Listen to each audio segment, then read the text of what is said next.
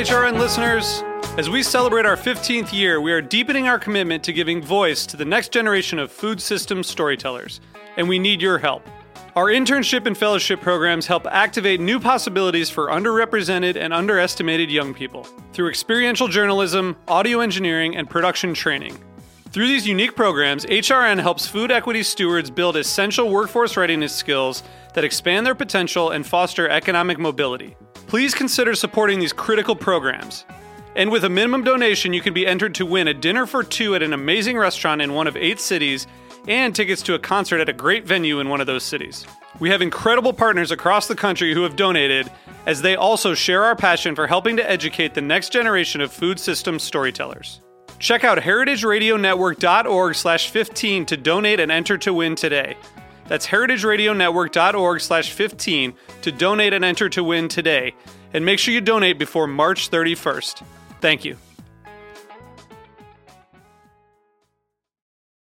If your restaurant wants to put the best on the table, look for food with the New York State certified seal. It's food that is grown right, right here. Learn more at certified.ny.gov. I'm Greg Blais, host of Cutting the Curd. You're listening to Heritage Radio Network, broadcasting live from Bushwick, Brooklyn. If you like this program, visit heritageradionetwork.org for thousands more.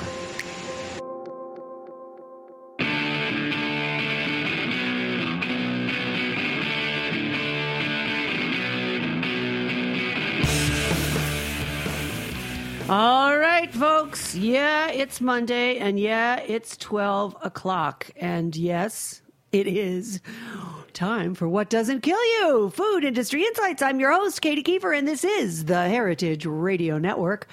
And um, I forgot to print out my joys and sorrows segment, which probably is just well. Although I really worked hard at finding joys because, for obvious reasons, I think we all need a little sh- injection of happiness. Um, but uh, unfortunately, I can't remember what they, what they were because I mean I'm just in that kind of a mood. But um, I am. Uh, I did want to point out to you that airfares are lower than they've been in a long time. I did notice that. I went on TripAdvisor, checked out the flights to London, Paris, Amsterdam. Yeah, where are we going? Yeah, any one of those three. Um, actually, anywhere in Europe is really pretty cheap right now, well under six hundred bucks, even in December, um, which I thought was kind of amazing. And uh, that's round trip, folks. And um, so that was a joy. Uh, what was my other joy that I was able to think of uh, digging through the internet today? Uh, oh, here was another. This was an interesting moment in my life. Like two days after the election, uh, I had been given a free ticket to go hear the amazing Bill McKibben at the New School. Now, after the election of Donald Trump as president, who has, you know, famously claimed that climate change is a hoax perpetrated by the Chinese. Um, perhaps Bill McKibben was not the best choice for entertainment now that we're facing, you know, sort of probably almost certain apocalyptic conditions in the coming decades. But anyway, uh, one thing that I really loved about Bill's talk was um, because of Trump's election, instead of sort of the doom and gloom hour about uh, climate change, he, what he actually talked about was organizing and civil disobedience and uh, how important it is to make your voice heard um, in the wake of what has happened to this country and what is really happening all over the world. We are not the only ones. Angela Merkel in Germany is under attack. Uh, the Australians are having their own problems with right wing politics. Um, we saw what happened in England. So, uh, you know, I think it's time for people to really. Uh, you know, get back to organizing, get back to, to listening and paying attention to politics and really making your voices heard when it comes to especially the midterm elections coming up in 2018. So that was it was kind of a cool thing um, to listen to Bill. And then I, I get his newsletter, which is called 350.org is the name of his organization. And uh, they had a piece of good news on their website, which is that the Kenyan government has now shut down a coal mining uh, project that was scheduled to become implemented in the coming six months or so because they failed to provide any kind of environmental assessment. And so the Kenyans just said, no, we're not doing it. and they are going for renewables. And that is also a joy.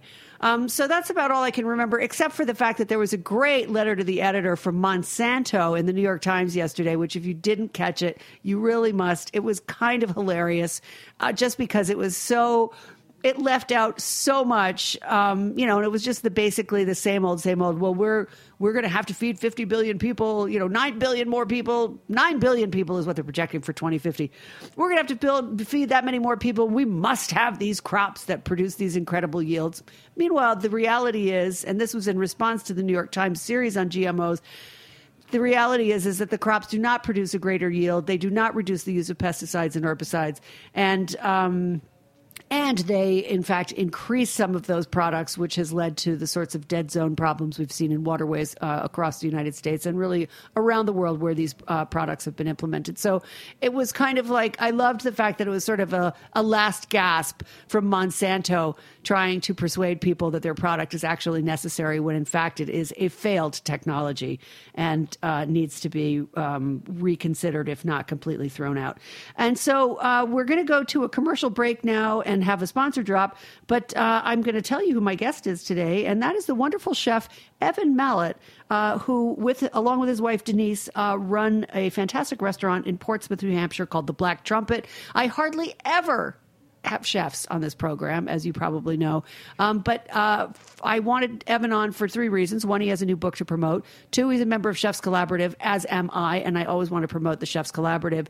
And three, uh, Evan is a very outspoken and politically involved chef, and he has a lot to say about food policy and food systems. And I thought this would be a great place to talk about it. So um, stay tuned for Evan Mallett. He's coming right up after the sponsor drop, and, and we'll get on with the show. And this one's called Walking Like a Cowboy by Tackstar. We'll be right back.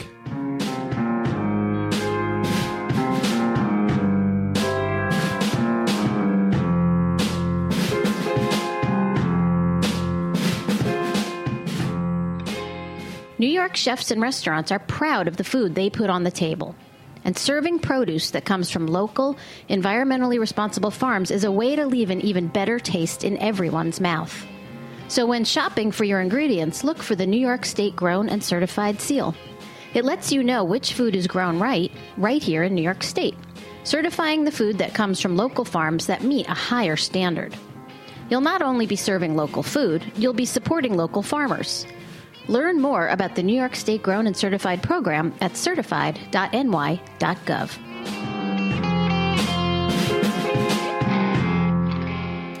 This is What Doesn't Kill You Food Industry Insights. I'm your host, Katy Keiffer, and this is the Heritage Radio Network. And today I'm talking with great joy uh, to Chef Evan Mallett, who, as I said, with his wife Denise, is the owner and operator of the Black Trumpet in Portsmouth, New Hampshire, and so therefore a New Englander like me. Um, Evan is also a three time James Beard semifinalist for Best Chef in the Northeast. He is actively involved and sits on the boards of the Chefs Collaborative, Slow Food Seacoast, and the Heirloom Harvest Project, an initiative that brings together farmers, chefs, and educators to identify and restore a food system native to the na- greater New England Seacoast region. Region, sorry, Evan, and welcome to the show, my friend. How are you? I'm great, Katy. Thank you so much for having me. I'm thrilled to be on the show. Oh, I'm delighted. That's really well. That's so lovely to hear that. And actually, when I saw your author photo, I realized that I do know you. I've met you several times at Chefs Collaborative because well, somehow I, I, think we've met at a couple of Chefs Collaborative. Gigs. Exactly. I, I, just hadn't put the name with the face, but then when I saw your face, I was like, "Oh, great, that guy." So first of all, let's let's let's hear about the book. It's called Black Trumpet: A Chef's Journey Through Eight New England Seasons. Um, what got you going on writing a book? I guess everybody has to do it once, right? I, you know, I think I think we all have in us at least one book, yeah. And I hope I didn't burn myself out completely um, with this one because I, I, have a whole lot more to say. Good. Uh, but it's quite an undertaking, and when you're trying to run a restaurant um, and a family and write a book, I will say that just about damn near tapped me out. So yeah, I bet. Um, but it's yeah, you know, it's it, an amazing project that really. Um, kind of happened organically. In fact, in part because of Chefs Collaborative. When I was down in uh, New Orleans at the Chefs Collaborative Summit several years ago, mm-hmm. I shared a bus with uh, a woman who at the time I wasn't aware of it, but she was a publisher of a well-known uh, publishing house, and we were having a uh, just a, a back and forth rant about our food systems, and we were on a field trip uh, going to see an amazing farm, and uh, by the end of the bus ride, she, you know, I was doing my usual, uh, you know, just verbal spewing, and uh, she said, "You've got a book in you," and I thought. Well, hell yeah, I hope I do. Um, but she, she was encouraging me to stop everything and start writing it then and there and it didn't didn't quite work out that way. But a couple of years went by, and uh, uh, you know, I, I contacted an agent, and pretty soon I was shopping around um, the um, the proposal for the book that was um, ultimately, ironically, rejected by the publisher who I had met on the bus. Oh, no kidding. I thought that was the lowest hanging fruit, but it turns out. Um, the best possible pairing happened where uh, Chelsea Green Publishing out of Vermont uh, who are really just amazing uh, human beings to work yes. with and committed wholly to geeks like me who want to pontificate about causes that matter to them, whether, you know, Sandor Katz is on their uh, roster, and he's become, I think, really our new guru of fermentation in this country. And, oh, for sure. Uh, just to share you know, a bookshelf with him is is amazing to me, and and uh, they, so they've been a great uh, publisher to work with, and have been instrumental, I think, in getting the book in hands like yours, where mm-hmm. it gives me a chance to extend the story a little bit um, into the media and talk about why it was important for me to write. Which yeah. is your question. so, um, yeah, well, one of the things that you succeed in the book is bringing up, you know, the issues that you care about in terms of food system and and uh, and policy um, along with the recipes. So how did you how did you make that work out? That must have been kind of a trick. well, to me, they're they're kind of inextricable. Like I can't imagine uh, writing a recipe for anything without talking about the provenance of the ingredients. And as soon as you start talking about ingredient provenance, then you're talking about issues of sustainability. You're talking about you know the the climate. You're talking about all this potentially heated political commentary, and uh, so I, I have a very hard time thinking about writing a menu without thinking about the politics behind mm-hmm. where our food comes from. Yeah, very interesting.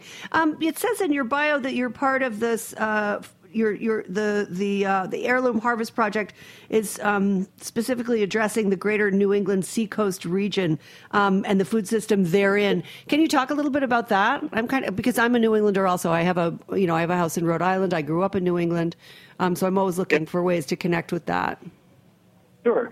Well, you know, currently it's a very small grassroots operation. My wife and I started mm-hmm. um, with another farmer, a horticulturist and um, a seed saving expert. And the the goal of it really it sort of dovetailed from something called the Ark of Taste, oh, sure, which is a slow, slow, food, a slow food initiative uh, designed to promote biodiversity by uh, preserving some imperiled ingredients, food ingredients, whether they're uh, animal, vegetable, or mineral. You know, there are mm-hmm. there are so many things out there that we don't realize are imperiled and have at some point in our history and our heritage been vital to our food, the, you know, the food shed that it was indigenous to. Mm-hmm. Um, so, the, you know, we use the term heirloom kind of as a catch-all, mm-hmm. uh, and there are very strict, uh, depending on who you're talking to, there there are uh, fairly strict definitions of what an heirloom is. Um, you also hear the term heritage to describe breeds of animals.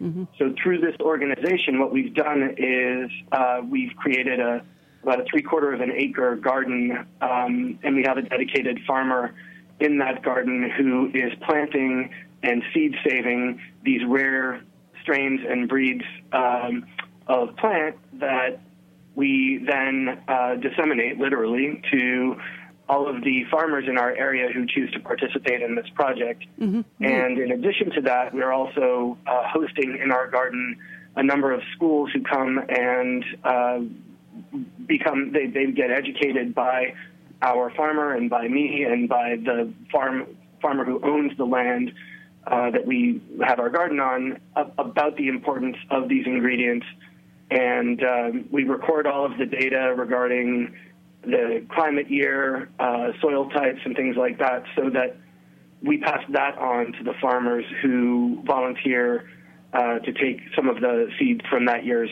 uh, harvest. Mm-hmm. Very interesting. So it's kind of holistic, yeah. Yeah, yeah. Well, um, why did you write about eight seasons? Is that just because it describes two years, or or was was, was there something different no, in each no, season? That's a great, great question.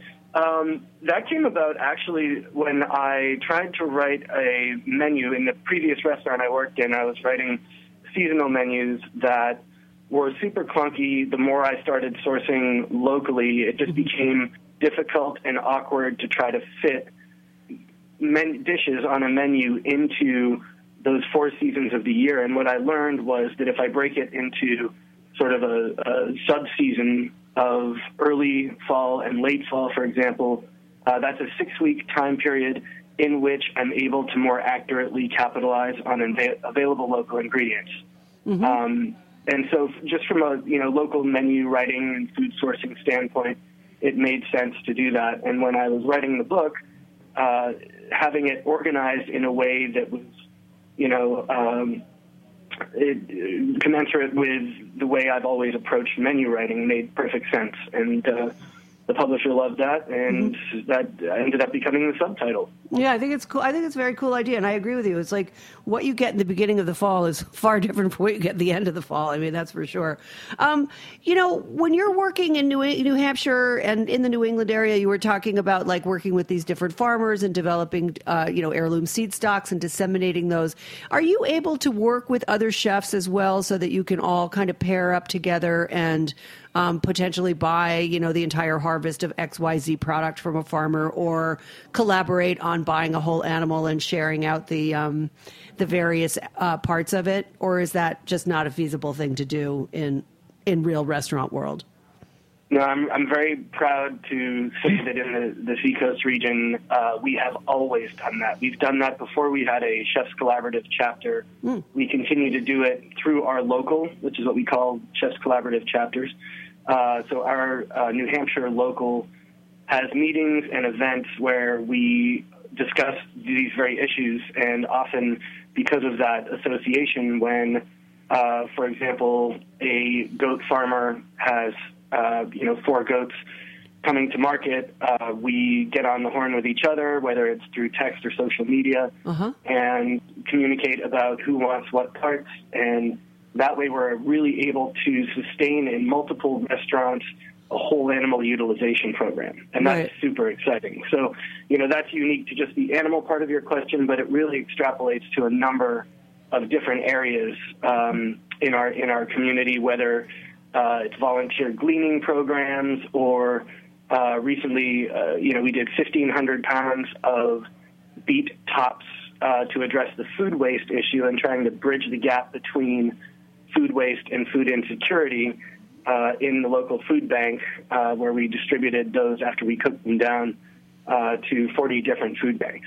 Wow, fifteen hundred pounds. And That's, a lot. You, you can't do that, you know, single-handedly. You've got it takes more than a village of chefs, and Right. uh, we're really fortunate that that's that's the kind of activism and awareness that we have in our community. So often in chef communities or in restaurant communities, I think you have backstabbing, you have like, you know, deceit or lack of cooperation, egocentrism, like all those horrible things that have classically been associated with, with chefs and restaurants. Um, you know, I- we, we don't really have that. We have competition, and that's something that hopefully lifts boats up rather than sinks them. And uh, Portsmouth, New Hampshire has more seats in re- restaurants than it does human beings living in the city. So, uh, That must be some fierce competition in that case to put the fannies in your seats. It sh- in theory, it should not work, and Yeah. uh, it certainly doesn't seem like a sustainable concept. Um, so while very few of us are getting rich, uh, we are a cooperative community of like-minded people, and that's completely awesome. And so when you guys cooperate like that, and, and actually, to be honest with you, Evan, I, you know, my experience of chefs is is kind of opposite to what you're describing, or at least in the last 15 or 20 years, I feel like there's a much more of a spirit of of cooperation and um, you know, just general camaraderie than there probably used to be. I mean, I was in the food business for a long time myself, and and I think there was, you know, much more of that sort of com- competitive aspect back in the day. And I think ever since sort of the quote unquote progressive food movement started really um, gaining steam and picking up followers, I feel like chefs have become more and more engaged in working cooperatively with each other, especially in terms of sourcing the best kinds of ingredients because it's so hard to support farmers. Um, you know, unless you are doing that, because unless you can buy somebody's whole crop, then they can't they can't grow what you want, right? You have to have like a bunch of chefs say, "Yeah, I want those, you know, heirloom cranberry beans this season. You know, please make sure that you grow them because there's five of us who want to buy them, right?" That didn't exist You're before. absolutely right, Katy. Yes, and and I, what what you need to take into consideration is that I'm getting pretty old. So my reference point. you are is, not.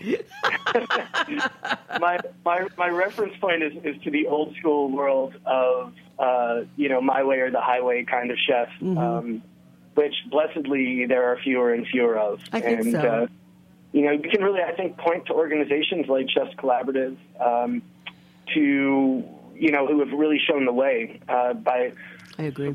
by, highlighting communities that are doing the right thing and then sharing those best practices uh, through some of our nationwide uh, networks and phone calls and things like that. The programming um, really distills a lot of sort of you know pie in the sky idealism, but when you see it working on the ground, that's an amazing lesson uh, that other communities can benefit from. Absolutely. I mean, not to blow the Chefs Collaborative horn too loudly here, but I must say I am always impressed um, by the amount of work uh, that they put into actually bringing chefs together. For instance, those Chef Power Hour things. You know, you Right. get on a phone on a on a group phone call and you learn you know something from a bunch of experts about maybe a subject you're not that familiar with. For instance, I'm participating in one on Tuesday with the meat about the meat industry because that happens to be my wheelhouse. But um, but uh, I know there have been other really good ones uh, that talk about how do you collaborate, how do you, as a community, as a chef community, support better quality agriculture in your in your area. And to that point, um, I wondered if you could talk a little bit about what uh, some of the bigger challenges are to buying local in New England. I mean, you've got great, uh, terrific access to seafood there, obviously. Um, but aside from that, like, what are the challenges? Because it's not the longest growing season. It's not necessarily the greatest place for raising, uh, you know, animals because we don't have so much, you know, so much grass. Basically, how, how do you guys overcome some of the seasonal issues uh, around buying in New England? Well, again, you know, I've been doing this for a while, Katy, and the challenges get fewer and fewer every year for the most part. Cool. Um, we have more of a demand for local food, which has created more uh, local farms. And I, I don't have the statistics to support that, but I can tell you uh, that the number of young farmers in southern Maine and the seacoast of New Hampshire is super encouraging. And uh, we're not seeing that same statistic nationwide. We're seeing a lot of uh, younger people less interested in hands-on agricultural systems.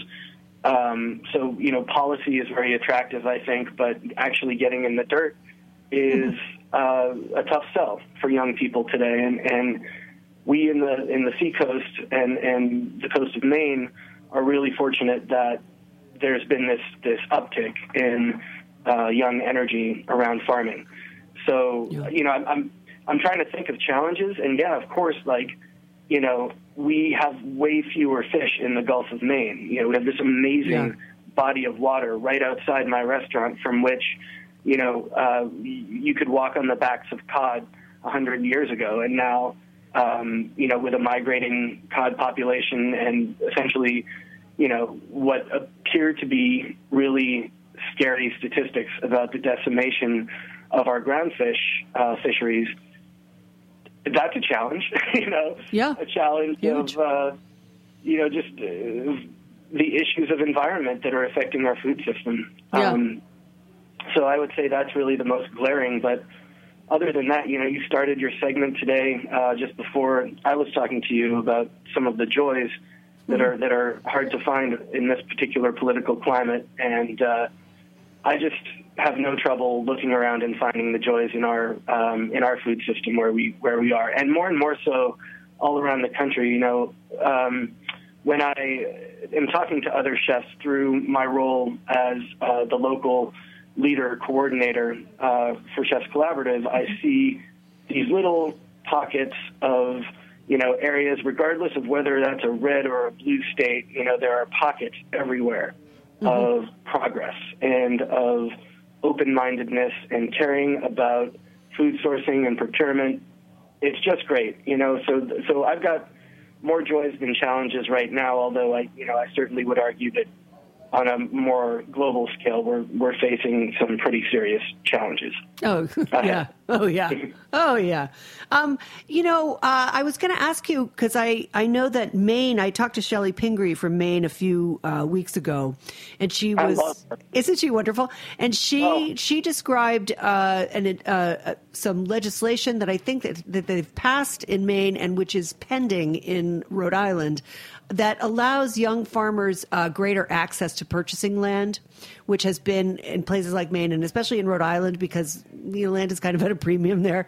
Um, you know, has really been a challenge to people getting into farming. And I wondered if you had a sense of and and what uh, just to describe the program. Basically, they they buy the development rights from a farmer who wants to cash out, and so Yeah, and then the land itself is much cheaper. Or in Maine, they also have a big mentoring program going on. And I wondered, is New Hampshire doing the same thing? And are you aware of like Vermont or you know Connecticut, Well- any of the other states pursuing that? I, I I don't know anything about Connecticut, oddly enough, um, but I can say that Vermont and Maine have been uh, thought leaders in this area, and uh, New Hampshire is you know not necessarily quite at the same level, but it, it is. There are initiatives in place trying to encourage uh, or b- break down a lot of those barriers that you referred to for young farmers.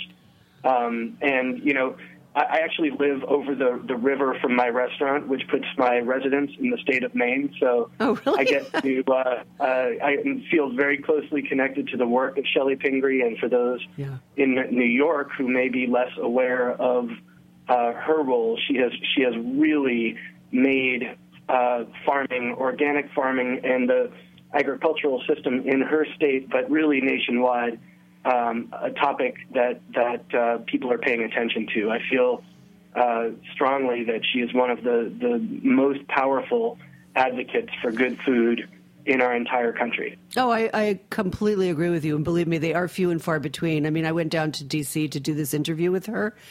And um, first of all, I couldn't get over the fact that basically every single person I came across in the halls of the House of Representatives was a white male. Um, and then, um, secondly, I was also amazed at the lack of awareness or even interest in food systems um, because I went into a lot of different offices to try to find other people who wanted to come on the show and uh, it was not no easy task. I mean, really, nobody else Oh, has, no. has answered to any of my queries. I mean, I have been sending out emails for weeks now, um, and did not succeed in getting a single other House of you know uh, rep, U.S. representative to come on the show. So, um, but let's go back to your area. Let's talk about a little bit about community building. So, when you talk about that, it's not you're not just building a chef's community, but you're also building sort of a consumer community, an eating community, right? Is that what you're talking about? Uh, in the book, I refer to uh, community building as, as sort of the linchpin of our restaurant's story. And that's certainly true from the perspective of me as a relatively naive chef 10 years ago, opening my own restaurant without a very clear path toward what has become this flagship of sustainability. You know, it was never my intention uh, to create that business model. It was people in our community who were coming to me and saying, "You guys are sourcing a lot of local ingredients," or uh, "Do you realize that you're the only place in town serving any organic food?" Or do you realize that uh, all these other places are saying they're going to the docks to get local fish, but you're the only one who's actually getting local fish? You know, and so I. I was this. I was very naive, and I thought maybe uh, there were a lot of other restaurants and chefs who had a similar philosophy. But it was ten years ago. You know, right around the, I think the the tipping point of awareness uh, about locavorism or uh, local food sourcing, and um, that's that's kind of how it evolved as as community development. You know, our messaging I think has had an impact in our community, but it has also come in concert with the indoor farmers market that we have that goes all winter long, and when there's mm. five feet of snow on the ground, there is this oasis indoors at a nursery that thousands of people go to every Saturday and are surrounded by local food, you know, in the middle of December or mm. January. It's just incredible. And th- that, again, was all about community building around food. And that was a, you know, there were four different organizations that got together. We call them the four food groups. And uh, they have been instrumental in creating programs and initiatives like that one. Um, so, uh, you know, my restaurant may be a mouthpiece, but there is a huge groundswell of support in our community for uh, for our local food system. Do you feel like that's changing the economics of New Hampshire? The way um, you know the the increase. I mean, Rhode Island has become like a bit of a food mecca, or is on its Yeah. way to becoming that. And um, and so I and I feel like it's it's creating a huge uh, boost to the local economy, uh, both from the consumer side and from the agricultural side. Is that happening in New Hampshire to the same extent? Do you think? You're making me want to run out and seek those statistics because it would sure be nice to know that there has been a, a physical movement of the dial in that direction. And I, I suspect, you know, just on uh, just on hearsay, that there is a change. There is, you know, clearly there is a market uh, that has grown and that is supporting local food systems, and we still have a long, long way to go. I, I can't speak on behalf of the entire state of New Hampshire either because we do have plenty of food deserts and communities that are food insecure.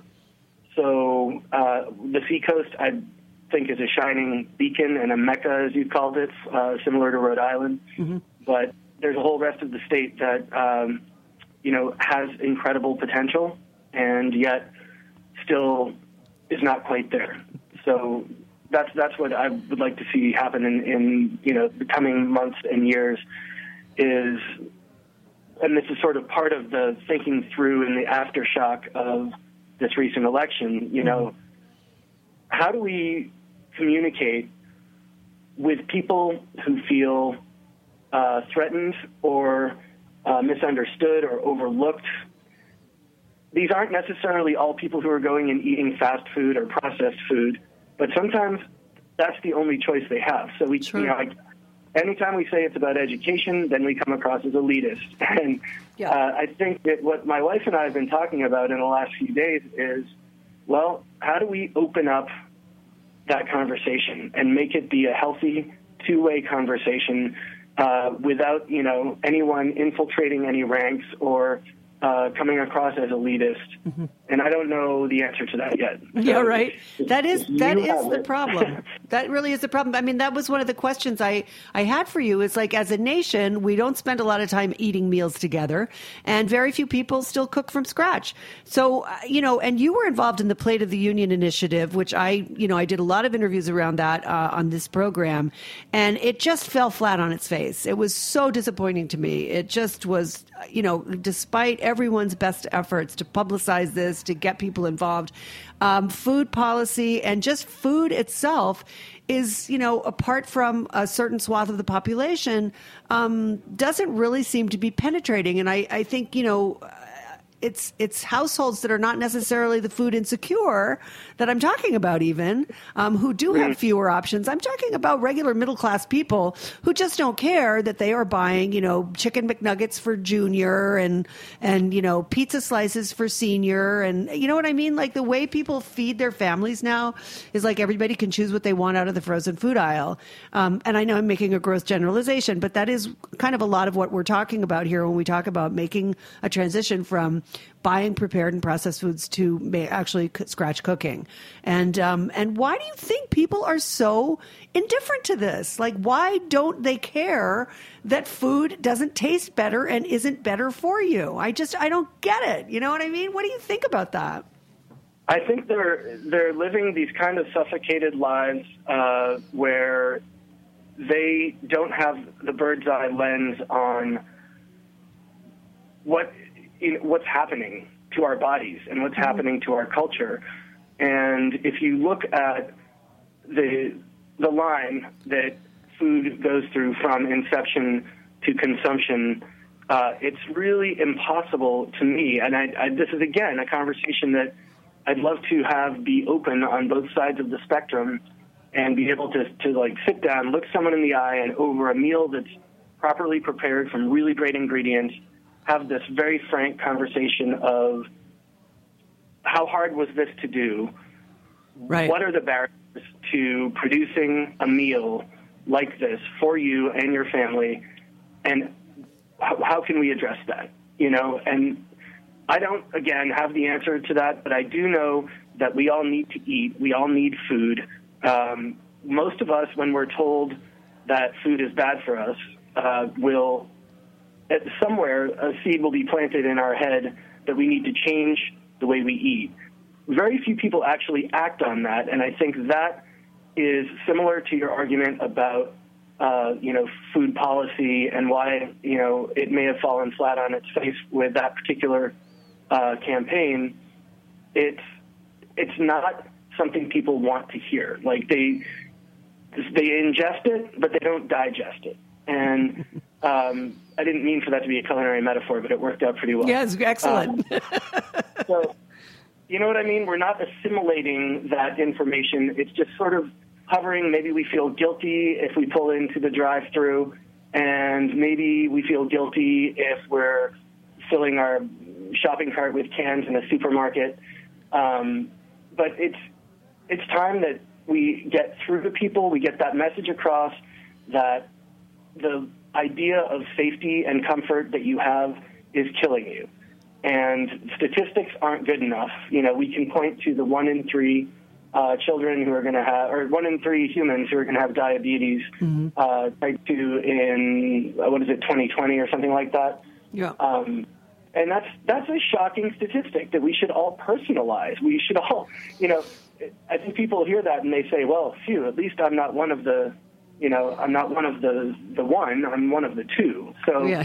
uh, yeah. you know, and it's just that inability to to look beyond the immediate horizon, and that I think affected the outcome of our election. I think it affects uh, the outcome of America's future. Um, so it's a really big deal. And Katy, if you know a way that I can sit down and have a conversation with someone who voted for Donald Trump and get them to talk about food and food issues, then you've got my vote for the next election.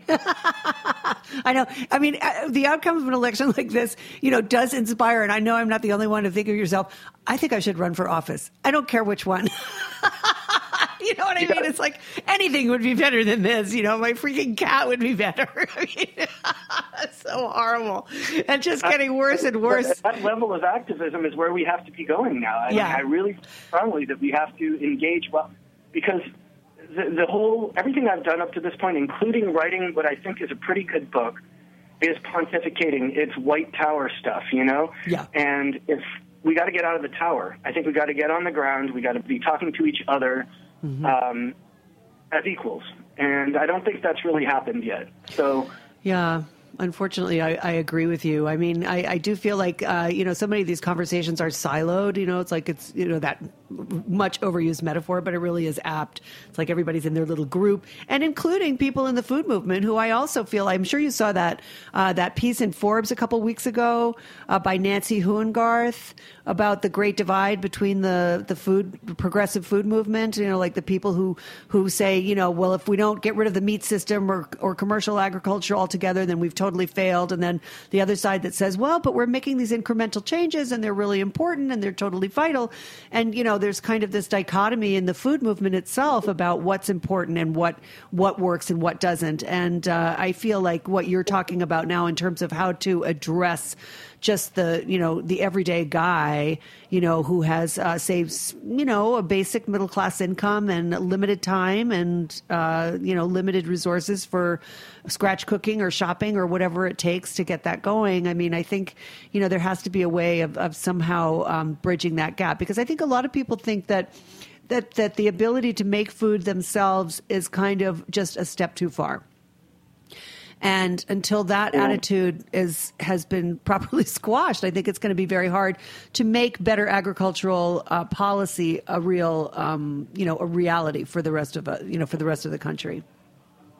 Right, and you can't ask someone to go out and read the Farm Bill. Um, I know because uh, it's my bedside table reading, and I still haven't gotten through it all. Right, they're going to be doing a new one. exactly. By the time by the time I finish it, it'll be moved.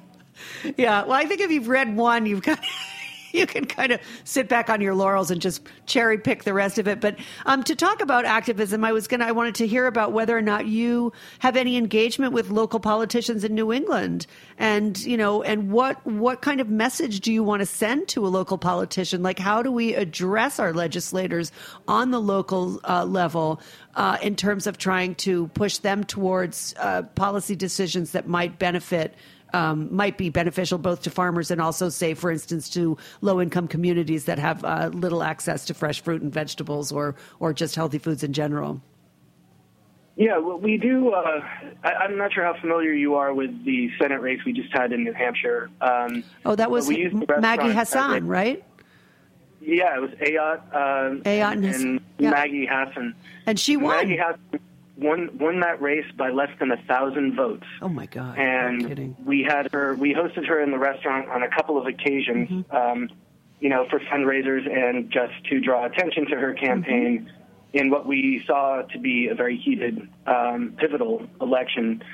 And uh, knowing that we even did that, to me, was the most gratifying result of the entire you know, an election where there was actually zero other gratifying results. Right. But the uh, the involvement that we had as a restaurant and as business owners in our community uh, with the uh, senator elect was potentially pivotal. Like that, we really, I think, made a difference. And yeah. whether that was three votes or five votes, when it's less than a thousand that decides an election, it all matters, you know. Yeah. And so yes, as a restaurant um, and as business owners, uh, Denise and I have made a concerted effort to try to engage our uh, local political leaders, um, including now Maggie, who, uh, being in office in a Congress where she will have a minority voice,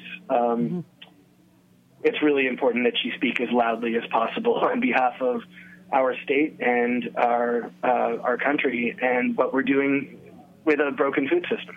Yeah. That's thrilling. Yeah, I was really pleased when I saw that she won that election. That was that was really major. And thank you for your part in that, Evan. Um, oh well. what? Let's. We we don't have too much time left, but um, since we have um, since we have a uh, a well, let's let's talk about the food system just for at, at large. Where where do you feel like you know the change is is both most feasible and also most necessary. Is it to address food insecurity? Is it to address um, you know industrial agriculture? Is it to address food safety? I mean there's so many places where we have a problem. Um, is it access? I, you know i don't one sort of doesn't really know where to begin with this. And i wondered what your thoughts were on that. Well i have a thousand, um, but you know, to try to pick a couple here, you know, I, I do think that uh, we need to be able to address issues of scale. Hmm. Um, and to think in terms of decentralizing food distribution at the same time. Mm-hmm. When you look at, uh, you know, a truly regionally biodiverse food system, it is entirely possible, and we're proving this uh, all around the country right now. It is entirely possible to have a self subsisting food system and economy based around food in very remote areas. And if we can do that, then what we have to be able to address is how do you do that in urban areas and metropolises, and how do you guys do that in in Brooklyn? You know, there are right. Uh, there are models that we can now point to that are working and as soon as we can break from this 70 year old tradition of post industrial centralized food, then we're going to, I think, see that there are economies of scale that are going to work. So that's just a mindset change. And how do you do that? You know, you do that through a revolution.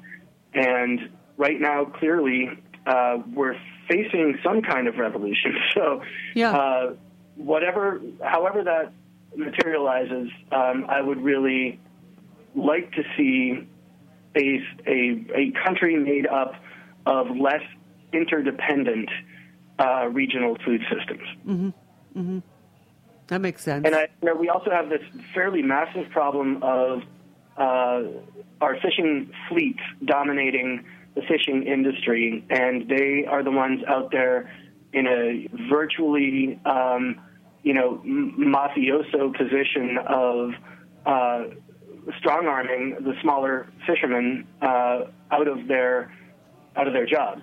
And when you have regulation such as we do on uh, groundfish and uh, all of the, the wild stock left, Yeah. then you know the vast majority of that is going to people who are not sustainably fishing. You know, they are meeting their quotas and they're, uh, you know, they're they're kind of manipulating the system, but at the same time, there there's no room for the responsible, whether it's hook and line or uh, long line fishermen uh, up and down our coast to uh, to subsist and and and thrive. Uh-huh. Uh, that you know is I live in a community that was built on fishing, and now we have uh, four boats that are commercial fishing boats left. Wow, is that right? I had no idea. Because you know, Rhode Island, of course, same thing.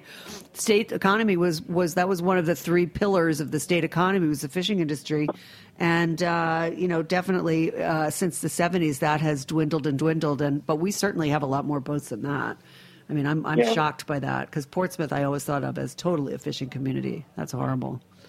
Uh, that's a whole other show, Evan. Three hundred and something years. yeah, right. That's a whole other show, my friend. That's we should actually do that. I, I would love to do that. A show on um on fishing industry, and then and have like maybe the guys from Sea to Table, the Dimins, or you know Tim Fitzgerald from Environmental Defense Fund, and we can all talk about uh, how the catch share program is working or not working.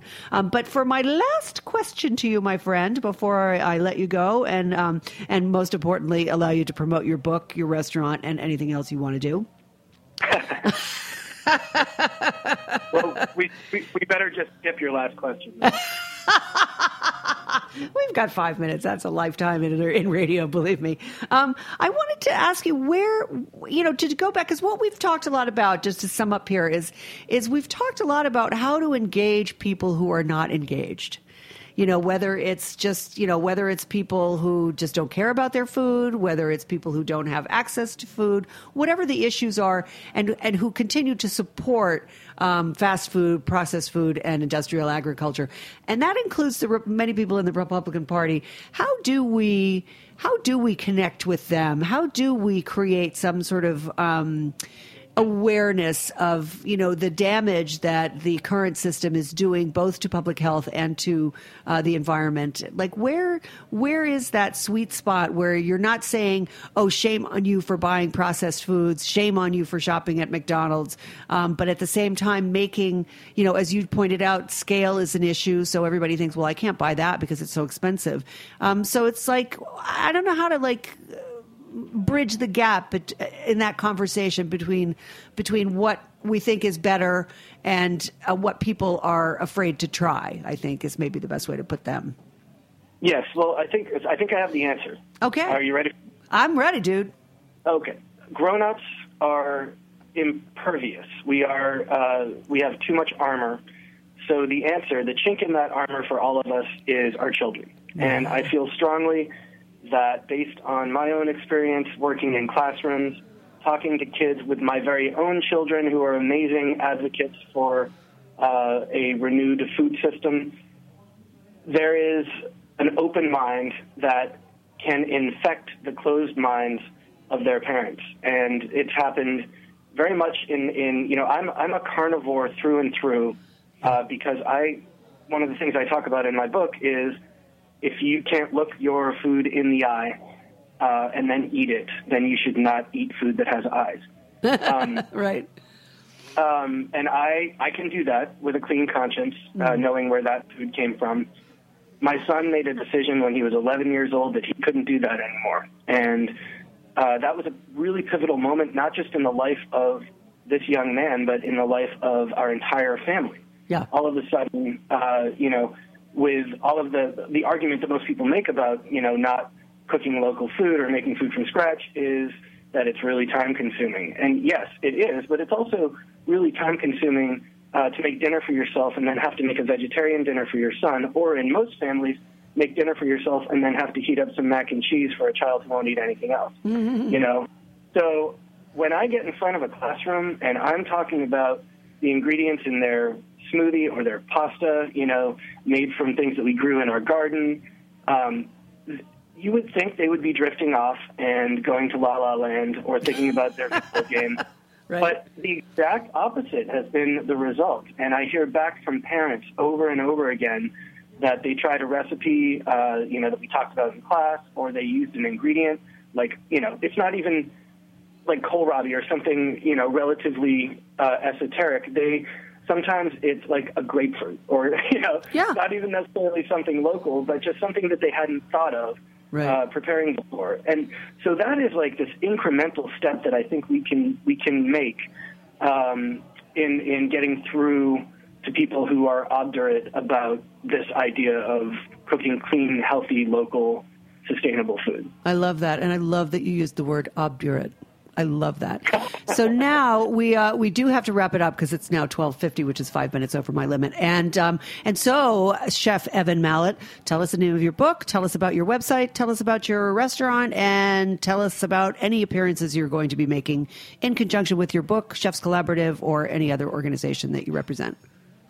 Excellent. That's a lot in a short time. Um, so Black Trumpet, Chef's Journey Through Eight New England Seasons uh, by Chelsea Green. It hit uh, bookstores about a month and a half ago. It's doing really great. Uh, I'm hoping to, you know, I'm doing a lot of local stuff right now and, and book signings and talks and uh, pop-ups and things like that. But I will be down uh, in the city for a green market in April. So uh, anyone listening in the New York area uh, hopefully can come out and uh, and get a hold of a book or just chat about any of the rants that are uh, you know uh, with, between the covers of that book. It's a great Christmas present, folks. I hate to say it, but that season is coming upon us. So, I mean, come on. Who doesn't want to read this It book? really is. I won't argue with that. That's right. Um, so um, I guess we can wrap it up. You don't have a website, right? Or do you? You have the chef. You have Yeah, Black Trumpet's uh, website for sure. Right. So you can go to Chelsea Green Publishing um, Mm-hmm. and look up the book there. You can find it, uh, you know, in the dreaded in the dreaded world of Amazon. But Oh, yeah. it's also being carried by a lot of small bookstores all around the country. Um, Right.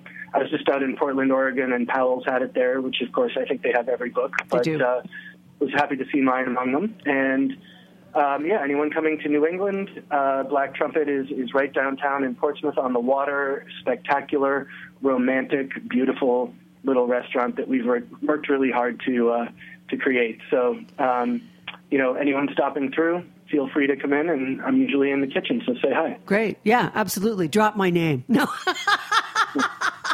Evan, thank you. Thank you. Thank you so much for being on the show. And thank you to my sponsor, New, New, oh God, New York State. Oh, Dave. Grown and grown certified. and certified. Thank you, New York State Grown and Certified program, um, which is a great boon to farmers all around the state. And uh, so, thanks to them, and uh, thanks as always to my engineer Dave. And uh, we'll see you next week with another great show. Thanks for listening, peeps. Bye. Thanks,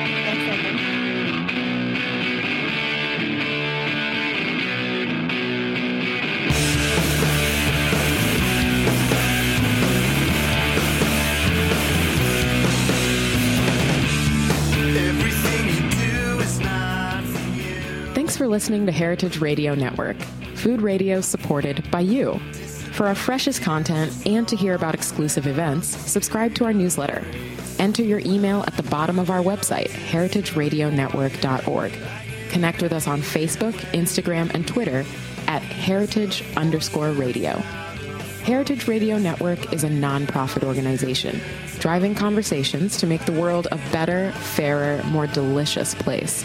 And we couldn't do it without support from listeners like you. Want to be a part of the food world's most innovative community? Rate the shows you like, tell your friends, and please join our community by becoming a member. Just click on the beating heart at the top right of our homepage. Thanks for listening.